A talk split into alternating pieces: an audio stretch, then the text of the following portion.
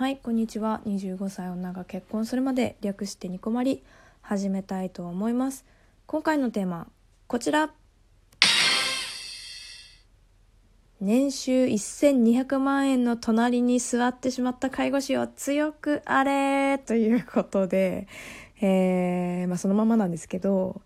あの先日ね勤務先から帰った時にバスに乗ったんですけど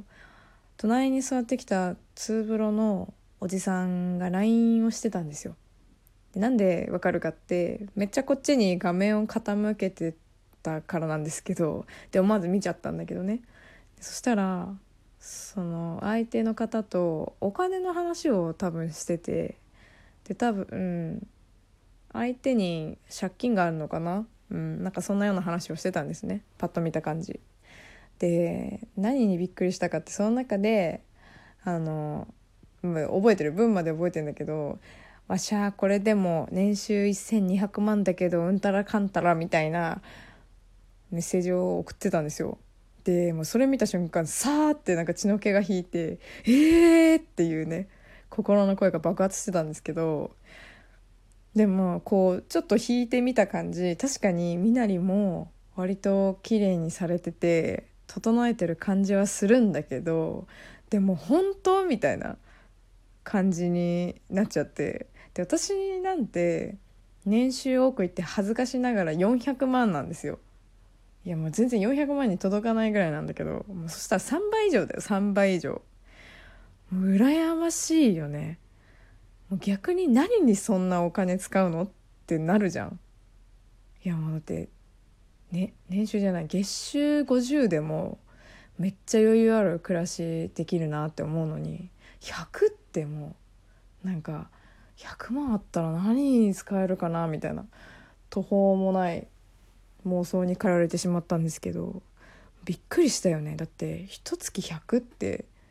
どんなお仕事してる人なんですかね。もう私この仕事しかしたことがないから想像が全くつかなくってね俺もらってるよって人小牧にツイッターでこっそり教えてください。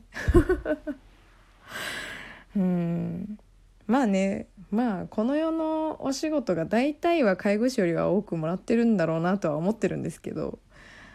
でもね本当私介護士さんってもうちょっとお金もらっていいと思ってるんですよね。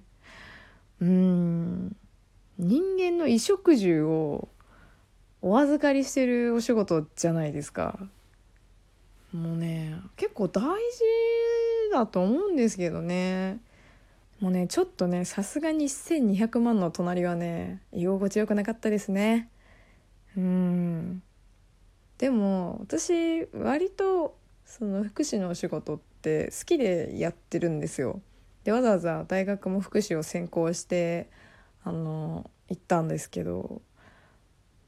でも福祉のお仕事って割と多分軽く見られてるんだと思うんですよね一般的に。大体の人がまあ排泄のお世話だけなんじゃないかなって思ってる人もいるかもしれないですけど、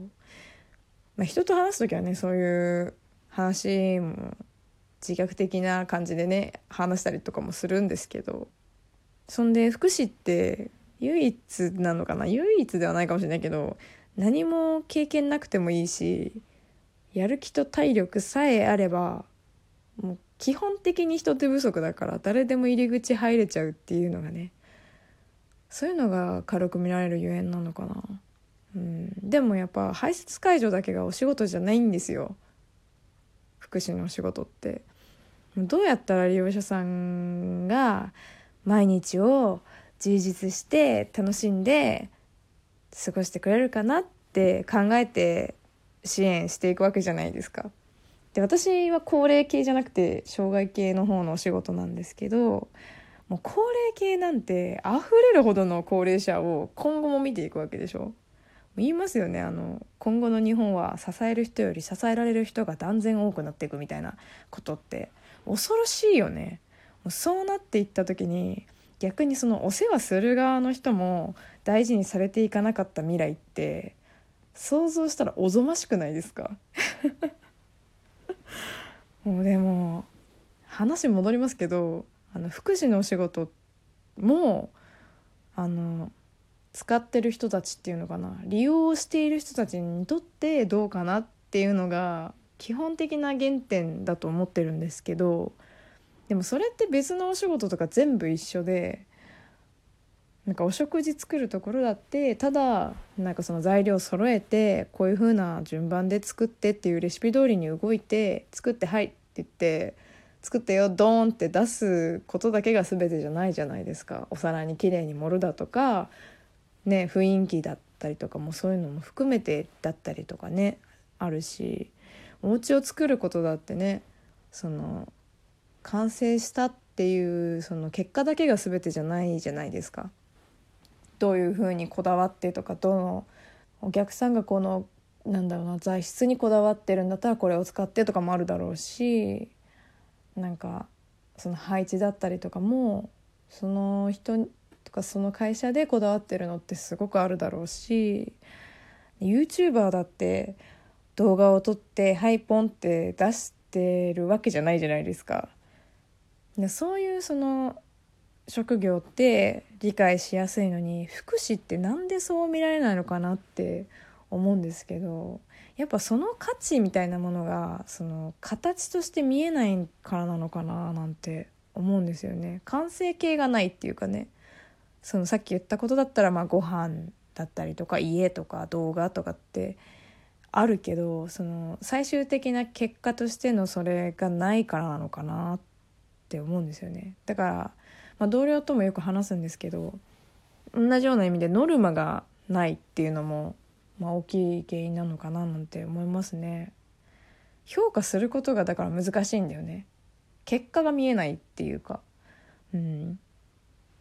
同じ土俵のはずなんですけどねその利用してる方を意識するっていう点ではね。うん。何をもって何を目標としてやったらいいのかっっていうのが分かんないよね。分かんないっていうかその分からずにもう分からなくてもお仕事ができるっていうのが怖いところで、まあ、だから離職率も多いのかなとか思うよね。達成感っていうのを形にもしするのであれば利用者が喜んでくれることっていうその普遍的なものに頼ることしかできないのででそれができない人がきっとたくさんいるんだよね。でもそれって結構楽しいんですけどね。小牧はね楽しんでやってるんですけど。うん。大事なお仕事させていただいてるなって思ってますよ本当に。年収1200万円のね3分の1より低かろうがね。うんその気持ちだけはね揺るがずに。強い心を持ってねはい働いていきたいと思ってるんですけど。うん。まあそういうちょっと強い心を持って働いていこうなっていう話でした。ということでね今回はこの辺にしたいと思います。えー、ではでは次回もラジオトークにてお会いしましょう。小牧でした。またね